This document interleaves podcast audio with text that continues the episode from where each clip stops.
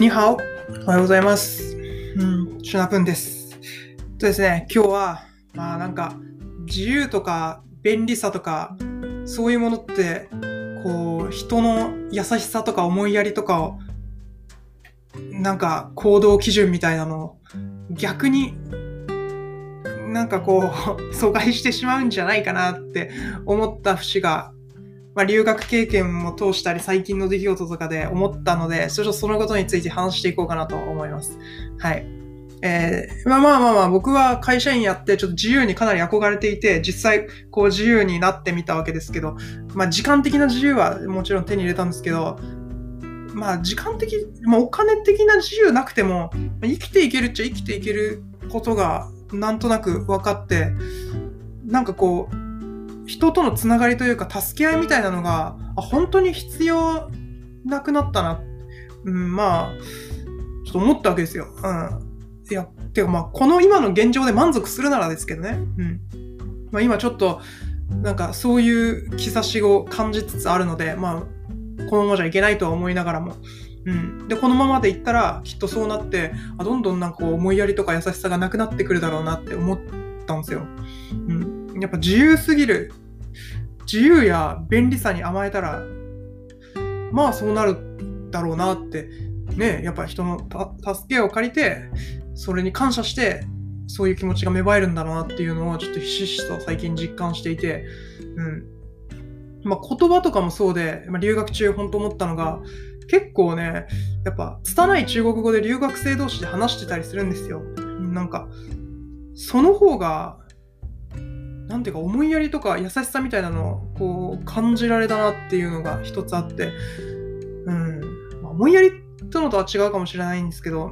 うん、まあ、韓国人の友達で、まあ、半年留学だったんですね、彼は。で、僕は2年以上いたんで、なんていうか、その彼と、まあ、最初の半年仲良くなって、そしたらまた、えー、半年で留学帰っちゃって、そしたらまた半年後ぐらいに遊びに来てくれて、一緒にご飯食べて、もうご飯食べて、日帰りで僕らに会うためだけになんか来たって感じで、すごい感動しましたね。はい。てか、ね、日本人同士でもなかなかそういう風にはならないのに、なんか本当に拙い言葉しか、でしかね、なんか深い会話はやっぱお互い別の国の言葉を使ってるんで深い会話はできないのに、いや、ここまでなんか、ね時間使って会いに来てくれるなんてのは本当に感動したんですよね、僕その時に。うん。そういったやっぱり自由さ、便利さがイコール優しさとか思いやりにはつながらないんだなって。そういう意味では、うん、自分をこう、律するじゃないですけど、まあ、ちょっとしたストレスとか、やっぱ頼らざるを得ない状況みたいなのって、あ人生を豊かにするんじゃないかなっていうのはちょっと思いました。うん。そういう意味でもビジネスとかやってって、まあこのぐらいでいいやって思ってる人じゃなくて、なんかこう、もっともっと上を目指す、目指すってやってる人の方がなんかこう、心も豊かに見えるじゃないですか。Twitter とかやってても、YouTube とかね、で見ててもね。うん。なんかそういうのあるなって思いました。だから僕も、まあ今の現状を打破できて、それでもちょっと満足せずにもっともっと上を目指して、いろんなつながりを持っていけたらいいなと思います。はい。そうですね。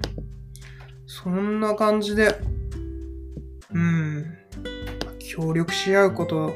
やっぱ異国の地とかでそういうのを学んだのはね、本当にためになりました。うん。実際中国行かなかった時の自分考えられないですからね。うん。なんか、多様性とかそういったものに一切、こう、受け入れられなくて、うん。なんかちょっとね、あの、殻にこもった寂しい人生を が、我慢の人生を食っちゃってたんじゃないかなって思います。そういう意味ではいろいろ価値観を変えるきっかけになったんで、よかったなと